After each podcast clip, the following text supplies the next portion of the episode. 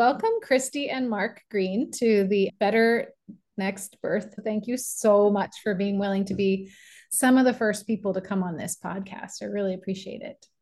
Thanks for having us. Yeah, Never been on us. a podcast. Your chances are getting better and better all the time. So let's just state for everyone, I got to be your midwife for your second child. And I'm really excited for you to tell your story to all the families out there who had, like you, a hard first birth, and hopefully families that are looking for something better for their second one. Christy and Mark, would you mind telling us first, like, how was your first birth for you? It was among the worst days of my life, which is a hard truth because it was our, our baby's birthday, but it was horrible. Pregnancy was uncomplicated. Really, I had acid reflux, and that's the extent of the complications, like super easy by the book pregnancy. We were, yeah, low risk in every way. And we were forty-one and two, and my water broke. I wanted to wait on it till the next morning, but we decided to go into the hospital. And from there, we were made out to be this like medical emergency because my water had broken literally like an hour before. Not, we're not talking five days before, we're talking like an hour before. So we get in and they want to keep us, which is fine. I was prepared for that, but I wasn't prepared for just the level of coercion that we experienced. I wanted an unmedicated natural birth, and everything we said, basically they countered. Nobody heard us. We were lied to multiple times. We were basically, I was basically coerced into a type of monitoring I didn't want, or my baby would die if he hasn't already died. An anesthesiologist screamed at me. Yeah. It ended in a C-section, obviously, because there's, we're in the operating room. And basically it was just like one intervention led to the next intervention, which is unfortunately extremely common with hospital births. And I didn't know that. I felt like we knew, like you knew, what, we knew of. like what they were going to do. And even knowing that, it felt like it wasn't enough because like they make it in such a high pressure stress situation. And after you say no about the fiftieth time, it's like you're eventually they beat you down. Like you're in labor, you're having contracted. Like, no, it's like you're so vulnerable. That's the word. You're, you're so vulnerable. vulnerable and you're with a partner. It was COVID. So there were no doulas, and Mark is not a birth expert, and I have really zero experience. I have my preferences, but it's a really vulnerable spot to be in, to walk in there and say, hey, here's how I would like this to go down. It is, it's a really vulnerable, hard spot to be in. So basically, we fought tooth and nail against every intervention, and just eventually you just say yes because they position it in so many different ways. They bring in superiors. And the thing is, I don't disrespect or disagree with them offering suggestions, right? That's their job as a medical professional, but it's my job to say yes or it's my job to say no. And that was where the line was crossed. I understand they have their protocols and their guidelines, and I understand they're supposed to offer them to you. But when I said no, like it did not mean no. And to me, that's where the line was crossed. And it was crossed over and over and over. Mm-hmm. And on the fourth or fifth time of it being crossed, I just gave up. Like I completely checked out and I was like, you do you, I'm going to just peace out. Like I don't even want to be here physically or emotionally. And that's what they did. And they took care of us. Like I survived and my baby survived, but like they really had their way with us. Yeah, it was crazy. They really had their way with us. So baby was fine. I was physically fine. But then they're left this like emotional, complete like tidal wave afterwards that took a really long time for me to process. And a big part of that was because when you have a baby, a lot of people, even if you insinuate that it's hard or something happened, they say, thank God mom and baby are healthy. And, and we were, and that was true, but that felt like extremely belittling to the truth of the matter, which was like a piece of me died at that hospital. No one saw that, or no one asked about that or dug into that. So I, I swept it under the rug because it, it started to seem unimportant. So it just seemed normal, commonplace. And unfortunately, like birth trauma is commonplace. It happens, I think, in, I want to say like thirty percent of people's experiences, they report being like really traumatized by their birth. So it's not healthy and it's not okay, but it is common. And so I started to think, thank God I'm healthy. Thank God my baby's healthy. Let's move on.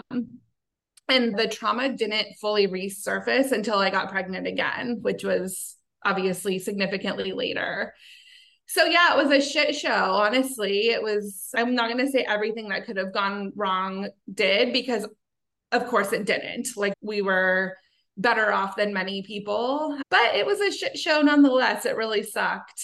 And it was a terrible start to parenthood. I want to take a pause there, Christy. Truly, I remember hearing the story the first time, but hearing the details over again, I just, I still feel it for you.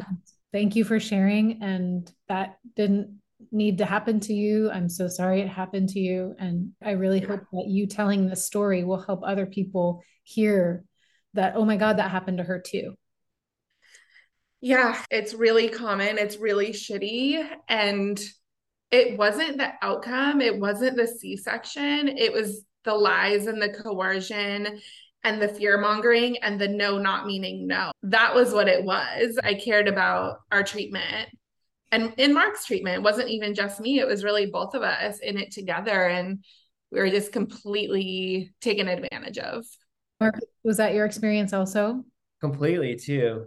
And not to bring it up again, but even like the anesthesiologist, like screaming at her, literally screaming. Yeah. If you don't shut up, or I'll give you something to put you out or something like that. But uh, yeah, no, it was a crazy thing. It's like this person in this position of essentially power, which just, it just felt like people were just abusing their power, and just, it was just so weird. It was just weird. We just both felt it can't be like this. There's no way it's supposed to be like yeah. this kind of a thing. You're like, it's crazy. And even getting you to take that first pill, it's like, the nurse basically, you know, we're like, we don't want to take anything, you know, nothing that's going to make her contraction stronger. And she's, oh no, this won't make your contraction stronger. We're like, oh, okay. Takes the pill. Literally ten minutes later, contractions are super crazy strong. She's basically just lied to us. And we just wow. both looked at each other. We're like, wow. It was like, the situation was crazy, but yeah. That's the same nurse, right? I'm not misun- There's no misunderstanding here, right? That was the same human. It was the same human. And while we're not naming names, I think what is worth saying out loud is the hospital that you went to is part of a H M O medical group in our city. And so you guys didn't have a lot of choice. If you wanted an insurance company to pay for your birth, which for a forty thousand dollars experience, you probably want your insurance to cover that if possible. So you didn't have another place you could have gone. Anyone, any of the hospitals in that particular H M O system were likely to provide that same type of environment. That's what I want to say. Yeah. Yeah. You have very little choice if you want your insurance to kick in. Mark, I heard you say something. You were like, it can't be this bad. It can't be that this is the way it's supposed to go. Is that sort of the kernel that, that ha- had you guys look for something different? How did you know to look for something different the next time? We just never wanted to go through that again. We like, started doing research. I found some people who work in the birthing space. We are generally holistic minded people. That's our M O generally. I didn't know the application to birth. The application to birth is similar to regular healthcare, actually, non-birth healthcare. There is a conventional model and there are more holistic models too. And in my opinion, they honestly both have a time and place. They really are both valid for really different reasons. I didn't know before that there was a different option for birth. Like, everyone just goes to the hospital, you get whatever on-call doctor and nurse yeah. is there. Like, you have no choice really. And you have a baby and then you go home, and that's just the way it goes. But the more research I did, the more I got interested in the midwifery model of care. And that's where everything changed. And I think that sort of empowered us in part to get pregnant again, hoping for a different outcome, because I was done after. I didn't want any more kids. I told Mark I was one and done. I, but yeah, we just did research and it led us to the midwifery model of care, which is like night and day different. Mark, you know. Were you in on that research? I think you brought me on pretty early in it. Yeah. Yeah. Some of it. Yeah. Yeah. Some of it. And I'm sorry, Christy, did you tell me? So did that research start before you got pregnant with Luke, or was it after? Yeah. Yeah. If I didn't think there was another way, I wouldn't have gotten pregnant again. We weren't dying to have another kid. It wasn't like this is end all be all. And I didn't want to until I started to see that I could not be devastatingly traumatized again. I just had no interest. And then when I started to see there's another way, I started to get interested again. And then I got pregnant the second month of trying. Oh, wow. Okay. And, and then what happened? Everything was fine at first. Nothing crazy. I didn't feel well. First trimester, nausea, tiredness. But everything was fine at first. I didn't go to Sharp for a long time um, because I was figuring out what model of care I wanted. And as I pretty quickly chose co-care, basically being under an O B's care and hiring a home birth midwife. And I didn't know if I wanted to have a repeat C-section. I didn't know if I wanted to have a home birth, but I did know that I wanted options, and it felt like a really empowered choice. Yeah, you were literally the first person I've ever worked with where it was so clearly empowering that you got to choose. And it was so obvious from the first time that we talked that, like, the most important thing I could do was offer options. I think in maternity care, I think one of the reasons that doctors and hospitals, one of the reasons don't, they don't give the kind of informed decision-making process that would be better for families is that they don't have time. So if you have a five-minute appointment with your O B, they ain't got time to sit with you for an hour like totally. you and I did to say, okay, here are all the gray areas. Here are all the things that we could think about. Here are all the possibilities. And then you and Mark have an opportunity to go back and think, what do we want? Really at the crux of how to get a better next birth, you have to be able to get your options. You have to know what they are. That's just it. That's at the core of it. I actually thought about what I want to relay on this podcast above all else. And it really, for me, is to advocate for yourself and to give yourself choice and to surround yourself by people who hear your choice and respect your choice. That is the North Star, is to feel supported and empowered in a hospital, if that's what you choose, in a home birth, if that's what you choose, if you free birth, if you have ten people in the room, if you have one person in the room, like none of that matters. If you're being heard and loved and supported, that's all that matters. Yeah. And going back to that statement you said about vulnerability, birth is inherently so vulnerable. And I think that's why it becomes so important that you feel like you can trust and you are listened to and you are the authority. Because otherwise it just feels like shit. And then also you, Mark, how did you feel after your birth with Owen? It was really eye-opening. Like when you think about going to the doctor's office, you always think that they have your best interests in mind, that sort of a thing. And I don't know how much of a tangent we want to go down, but there's a lot of other motivating factors in the hospital. I didn't realize how much you actually have to self-advocate in a hospital, which is crazy. I'm here, you're supposed to be taking care of me, but it's I actually have to take care of myself. That was the biggest thing for me. I, I just had no idea how much you have to self-advocate. And how was the mid- how was the midwifery model for you guys? Because you got to really get into both. How was the midwifery model for you? Did you feel like really offered you more of that space to be autonomous? A thousand percent. You included me in everything. A thousand so percent. Different. Yeah, let's talk like, about let's talk about like, the midwifery model a little, because I think a lot of people don't know like what it entails. It's still, I feel like it's still a little bit counterculture, and it shouldn't be. I mean, from the get-go, oh God, there's so many layers to midwifery care. Number one is like the accessibility, right? To have someone you can call or text or email. Like you can never call or text or email your O B. And um, the appointments are long. They're like one to two hours. In a midwife. Yeah. Midwife. With a mid, mid with a midwife. Like it is a, it's a holistic view, which to me means you're treating the whole person. You're looking at yeah, me as a person. Yeah. And yeah, I'm pregnant, but that's only one small piece of this.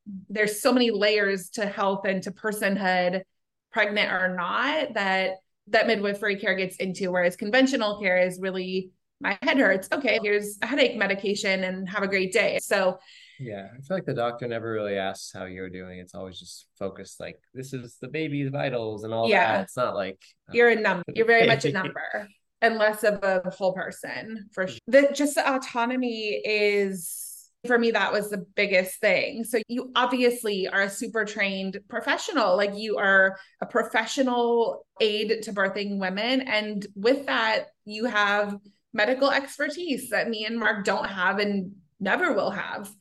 You weave that in and you use that as guidance or as options, but then you step back and you say, you need to sit with this. Let's talk about it next appointment, or how is that landing with you? Or even before you would touch me, you would say, if it's all right, I would like to listen to your baby now.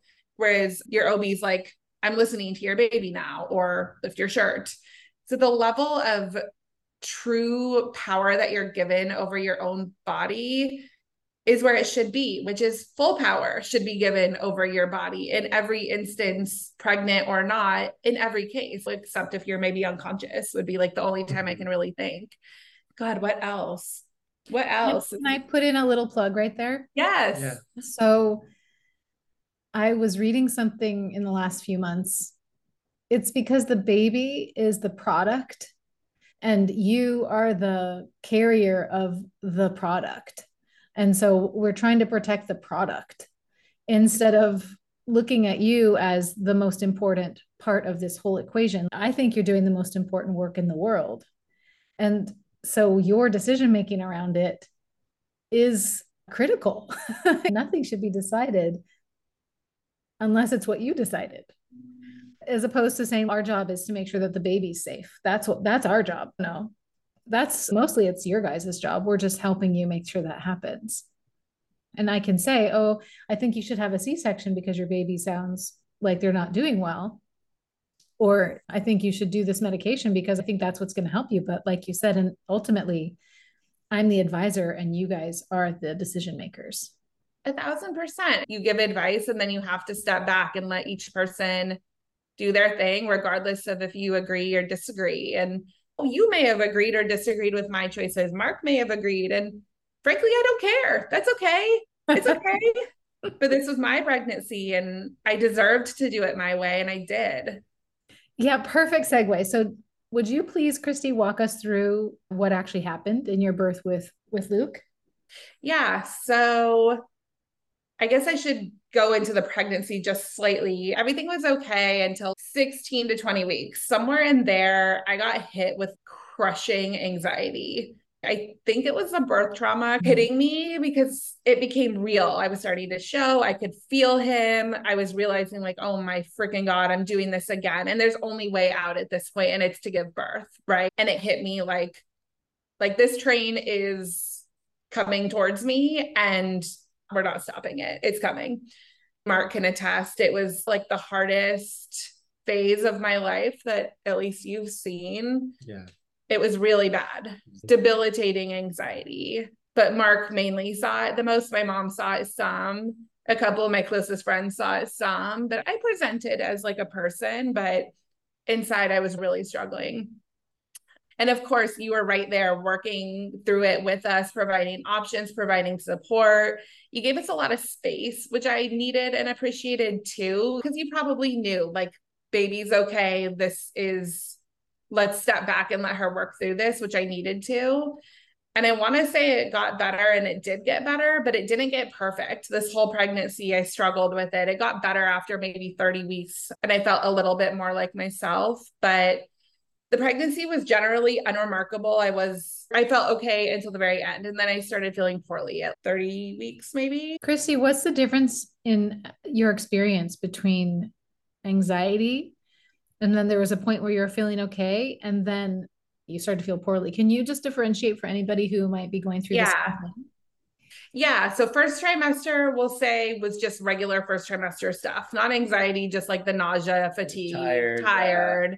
Second trimester, I was cruising until maybe midway through. And then I got really anxious, I think, because I have to give birth again. Like it was just this, like, it was a reality that it's, you're going to have to, you might have to go back to a hospital. Right. But I might have to go back to the place that traumatized me. It was all kind of setting in, and I'm starting to feel this baby. And now I'm feeling, oh my God, I have to protect this baby. And this is real. You get that crazy high blood pressure because of it. My blood pressure would be high until I could calm myself down. Then it would be okay. And then third trimester, I was less anxious, but then I started physically feeling bad. A bit of swelling, a bit of headache, a bit of nausea. I would just randomly throw up after eating. Jeez. And just crushing fatigue. Yeah. So tired, which is really unlike me. Yeah. After hearing what you said before we started recording about all the activities you're doing these days. Oh my goodness. That's typical for me. Wow. I was an athlete in high school. I like to be active. Yeah. And it's, I remember seeing you and talking to you and you were like, yeah, I really can't, I really can't, I can't even walk. It was really yeah. hard for you. You were really uncomfortable physically. And, and I think it wasn't just like the tiredness, right? It wasn't something uncomfortable. Am I remembering that wrong? Yeah, I had some sort of S P D offshoot where like I couldn't walk because yes. like my hip hurt. And I tried like chiropractor, acupuncture, physical therapy, all the things. And then I just gave up because nothing, nothing helped. I knew giving birth would help. And so I just tried to stay optimistic about it and stop complaining about it. But yeah, it was really hard not being able to even walk. There was nowhere to dispel the stress. Yeah, I remember that. I remember that you, what really struck me was that you were, you sounded strong in that you kept saying, I know this is limited.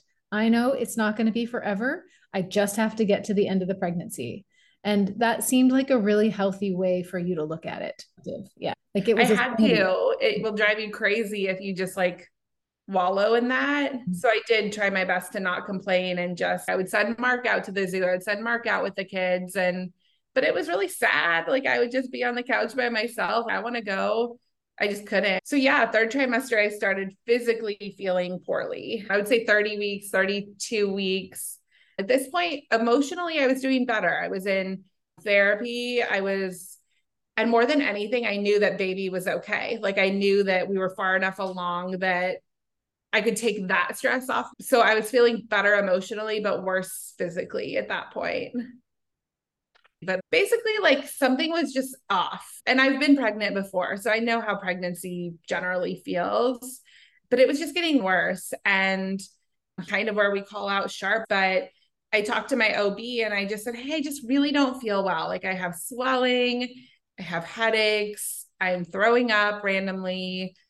Do you want to run some tests? I asked her for blood work or whatever. And she said, no, you're fine. You're just pregnant. Pregnancy sucks, basically. And so that satisfied me for a few days. And then I said, you know what? Like, I just really don't feel well. So then I messaged you, Katie, and I said, hey, I really don't feel well. Can we run some tests? And you said, yeah, it's no big deal to run tests. It's fifty bucks. Go to LabCorp. Like, why wouldn't you do that? It's not a big deal. So I did that a day or two later, and this is, I guess, where shit hit the fan, but I guess you were at a birth and you saw the results. I didn't even hear this side of the story from you, but I guess you were awake at a birth at four a.m., saw the results on your phone and called Mark and said, you guys need to go in. I guess I'd like to hear that side from you because I was, it was between you two. I'm trying to remember which birth I was at. I think I have it. I think I have it. Uh, yeah, it was just, it was a fluke. And then again, on this autonomy issue, like if I don't give you the information right away, that be, would that be upsetting that I didn't share with you about your own body as soon as I had the information? And yeah, and your liver, your liver numbers, as I remember, were just off the charts. It clearly s- signaled that you had preeclampsia. So it was like, are they safe to wait until morning? Probably. But it's my job to give them that option. So then I was trying to get a hold of Mark.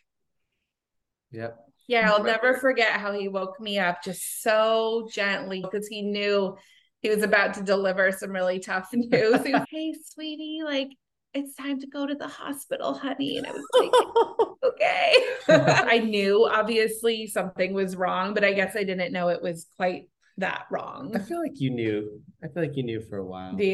Yeah.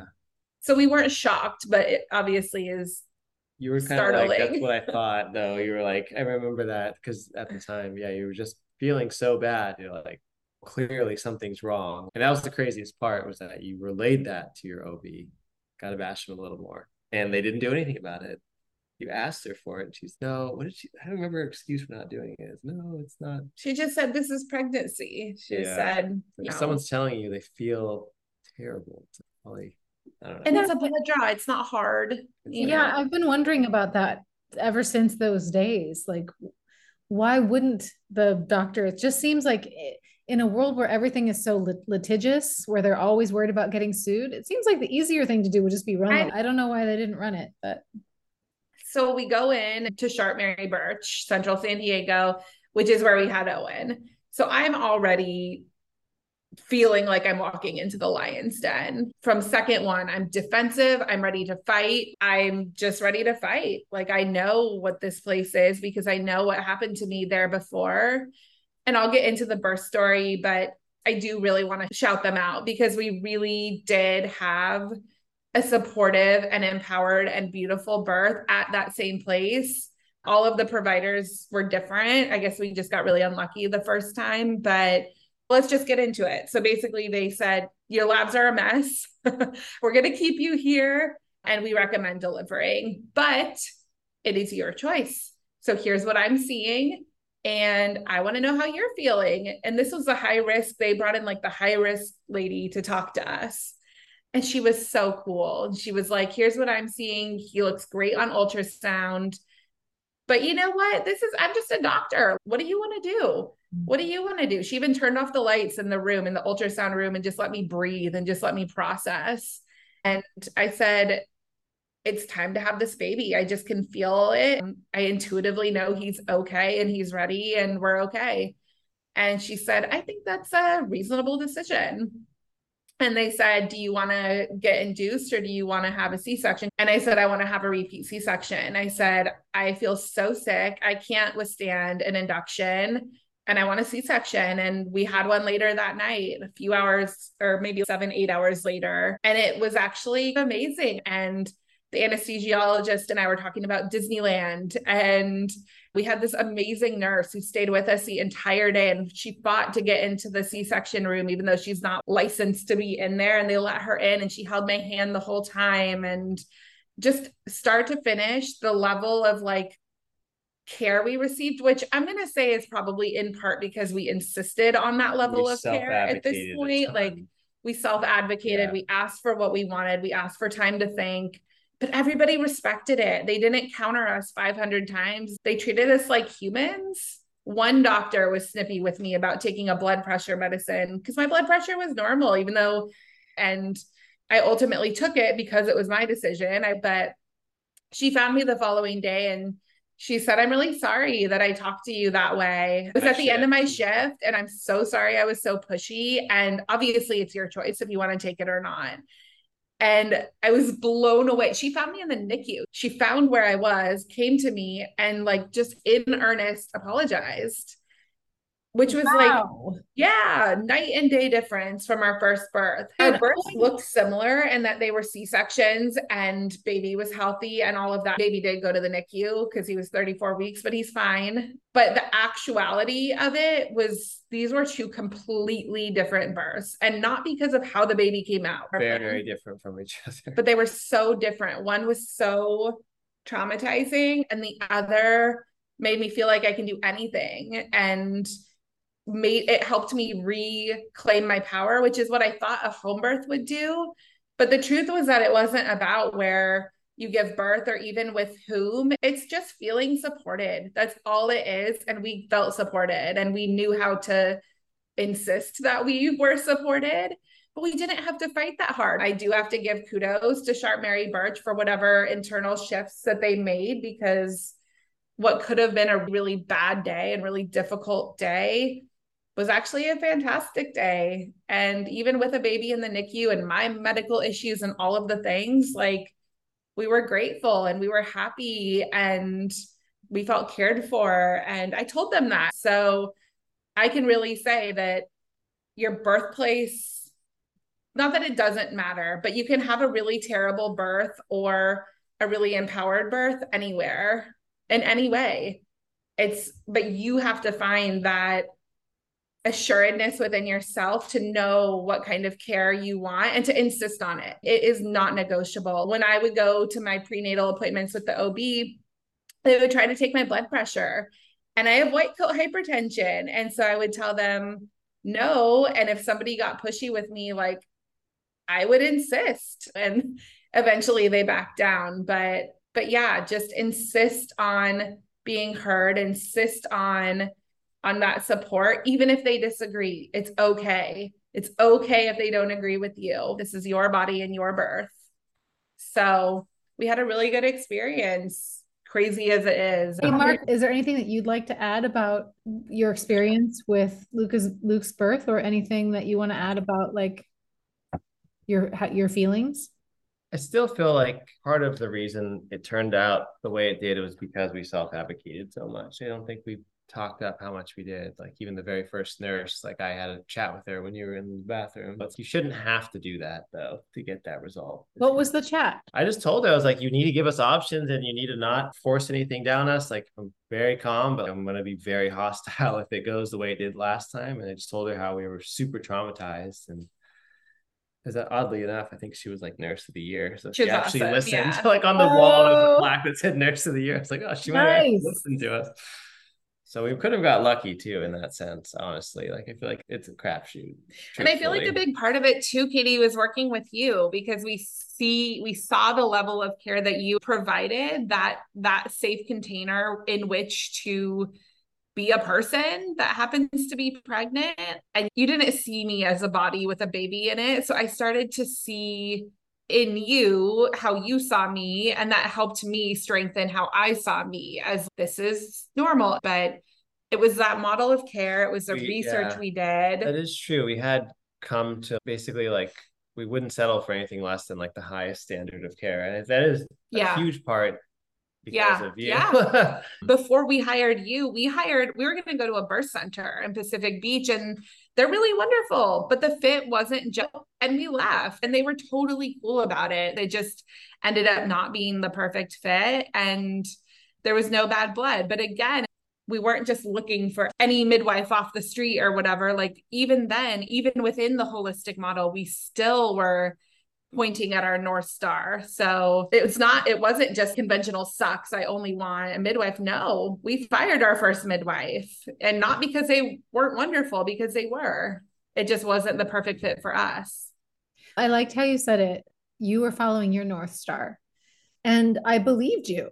I believed that you have enough internal compass to know if something's up. And it's, it's possible, right? Like people could be paranoid, or they could be worried about something that isn't really there, but that's what the tests are for. That's why it's nice that we have diagnostic yeah. tests. We can find out. And if yeah. you want that, we can put your mind at ease. So just want to really, I think you, you've said it a couple times in this podcast so far. I just think that the key is to follow your North Star.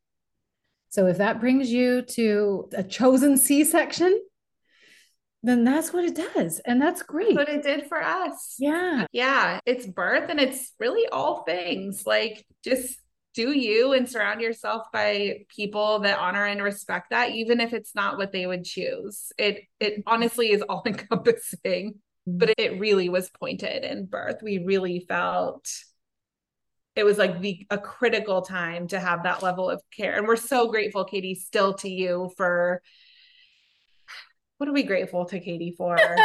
You looped me in like from the first appointment. You're like, do you want to feel like all this stuff? You made me a part of it, which was crazy. Our last baby was in COVID, so I didn't even get to see an appointment. I didn't go to one. Not one. I wasn't allowed in. And so even that alone, I was like, I was sold from, you know, just from the start. I was like, this is so different. Truly, you were right there with us. You were in the thick of it with us in a way that conventional model, it just, it isn't designed that way. And that truly isn't a knock on them. They just have too many patients, not enough time. They can't be. Yeah. They can't be. They can't be. It's just not, it's just not built that way. I have shown on paper that you can, you could build this model that we do, and you could actually save the healthcare system money and get better outcomes. We could be doing this. We just aren't. Anyway, yeah. but I um, so believe that. Yeah, it's actually, I can prove it on paper. It's amazing when you do the numbers. But I want to go back to this, the, there's something you said, Mark, some, like this North Star idea. Oh, okay. So when you walked in and you got the nurse of the year, now the who, the, for me, the woo woo here is that you walked in and got the nurse of the year because your North Star was energetically setting you up. Like you had shifted what you thought you should have you got really good people on your team. And I think that's, I think that's all I believe. And you, that's an energetic, like you shifted your energetics for this birth and you said, this is I what we will have. I think for sure energy was way different, way different than the first time. We weren't mean. We were polite, but so firm, such firm advocates. Like we were going to take the time we needed and space we needed. We weren't going to settle this time for for coercion, for threats, for a feeling of you have to make this decision now. If there's a true emergency, maybe, but I still probably would have asked for a second opinion in a little space. So that's what I'm saying. You still shouldn't have to go in there. You're going to battle. That's how we went in there. Like, we're going in, we're ready. But you should not have to. But unfortunately, in our experience, you do have to. You do have to have high standards and, and a high sense of autonomy and high sense of self. All birthing people deserve that. And you are not a body to be just carrying a baby around that can be messed with without your consent, because it's not true. How's our experience? Yeah. Now we're done. So we're not going to hire you again. Family's complete. But we will refer you to everyone who knows. I just really, Christy, every time we've ever met, I really appreciate your clarity. And I feel like you have a very strong inner voice. We've talked, you and I've talked about it. I'm, I might say this for the podcast. Pre-eclampsia has to do with the placenta not attaching properly inside the uterus. And so it may be from an early gestational age, like you said, like sixteen weeks, that your body was like, oh, hold up. I do not have the resources. This is not a good connection. And so it was sending you a signal that it needed something that it wasn't getting. Yeah. And then, like you said, then that sensitivity that you had really set you up to be paying attention. And then, oh, look at this, look at what you found. It's study that probably yeah. true. I truly knew something was wrong. Glad we took some action on it. And also just really glad to never be pregnant again, honestly. You weren't pregnant forever, so congratulations. Oh, I know. Feels good, honestly. And so how old is Luke today? Luke is four months. He was born with some kidney issues, really high blood pressure, some hard spots on his kidney, and he actually just got cleared last week. Everything is resolved and he's doing great. Oh, that's wonderful. Did it just clear up, did it just clear up naturally? Yeah. I think they're just immature kidneys. That's why it looked like that. So that's it. That's what they said. Yeah, we don't know. Okay. But good. He's doing great. He's like good. Smiling and cooing, and I'll show you a picture. I don't yes, know if you guys yes, seen. If you if it's okay to put it in, I'll put it in. Yeah. And how is Owen doing with Luke? How's Owen handling being a big brother? Here's Mark too. Here's Luke. Oh, that's so cute. I mean, cutie. Oh, it's beautiful. Oh, thank you. Oh, um, Owen's doing good. At first, we had a little rough patch. We Great. had a little a violent moment, but um, they're all settling. Now in. He's so sweet with it. Yeah, he just runs over and kisses him. He's like, "Baby Luke," and yeah, he just he's he likes to help funny. Put him to bed and turn on his sound machine and turn yeah. the fan on. Yeah. Lily and Owen are fans now. Okay, good. Did Lily have an adjustment period too? Her adjustment period was finding out that he was a boy. She was very like very upset about that. She wanted a sister real bad. We haven't had the like how babies are made talk yet. So she thinks that you just get pregnant magically. And so she's like, maybe there'll be another one coming and it'll be a girl. And I'm like, no, there's no more coming. She's like, no. It's not always up to you. I'm like, no, it's definitely up to us. But she's she's so extroverted. She likes the chaos. So she's in her element. I think she's resigned herself to the fact that she yeah. has two wild brothers who are less than two years apart that are going to torment her. Yep. They'll be best friends one day.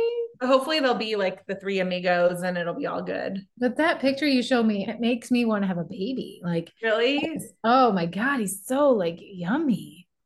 Yeah. He's coming into himself. This is much more our sweet spot. Like four months, you're like, oh, mm-hmm. now I see you. Now you're cool. Are you still breastfeeding? I am. I don't know how I made it this far. I'm shocked.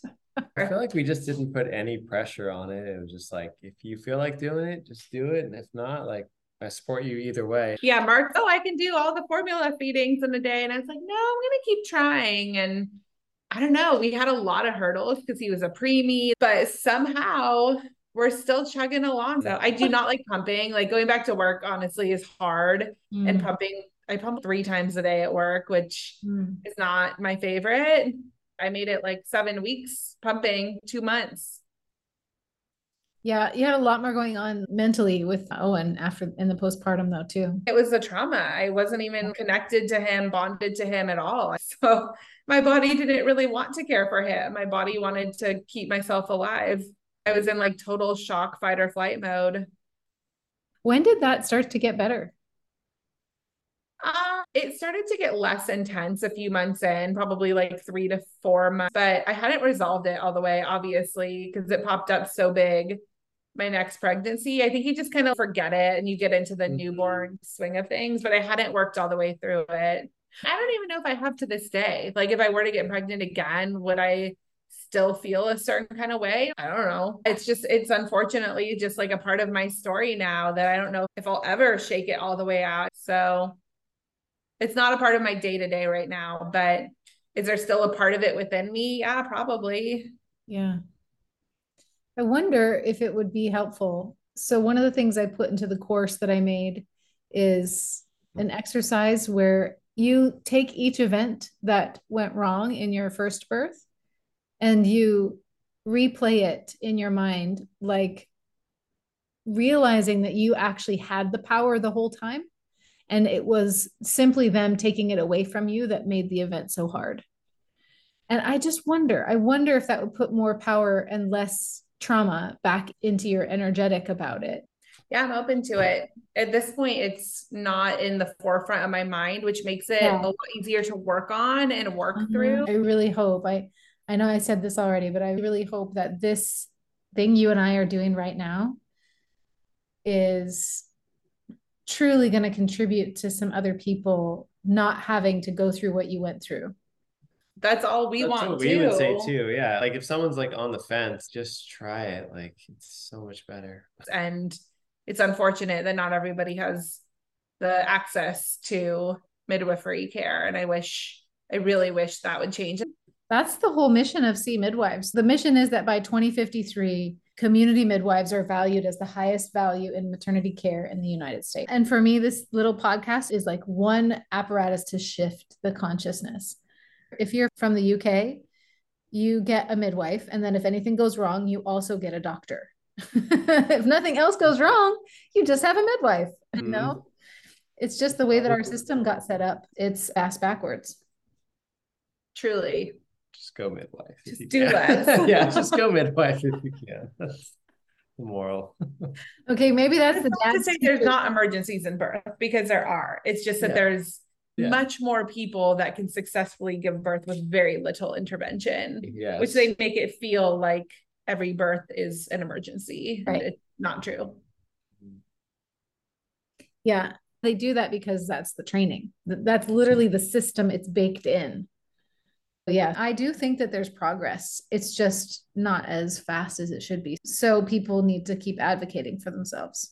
I hope it helps someone. I hope somebody listens to it and avoids our mistakes. I actually meant what I said. I hope if someone's on the edge, they just try it, because the more people that do it, it's like spreads awareness. So that was Christy and Mark. I hope that if you found this really compelling, you will listen to the next podcast, share it with your friends, share it on social media. The the thing about birth in this country is that it's still talked about like it's this terrible, dramatic experience, and you need medications and you need sirens and you need like, oh my God, you know, go to the hospital. But as you listen to more and more of these birth stories from people who started off with a birth in a typical experience and then moved their care to midwifery care, you'll hear over and over that actually their experience of being in the hospital was in many ways scarier, in many ways more disempowering, in many ways less what they needed than the birth that they had with midwives. So that's the purpose of the podcast, is to highlight that truth. um, because I don't think it's well known right now in our country. And I, your host, midwife Kayti Buehler, um, honored to be a person who's like purveying this information in our time. I hope to be one of the people that changes our culture so that we shift towards valuing midwifery care at the level it should be valued at, while maintaining a system where people can get adequate medical care for their pregnancies, births, and postpartums, because that care system has a beautiful place. It's it's very valuable also. And it probably shouldn't be the dominant Um, mode for normal, healthy pregnancies. It should probably be just like it is for sickness. It should be a place where people can go if birth is dangerous, if pregnancy becomes dangerous, if postpartum becomes um,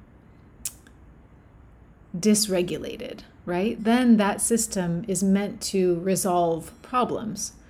And the midwifery care system is meant to in, enhance and prepare and guide and like work with the nervous system, the family system, to help bring uh, life into the world in a way that really um, supports that growth.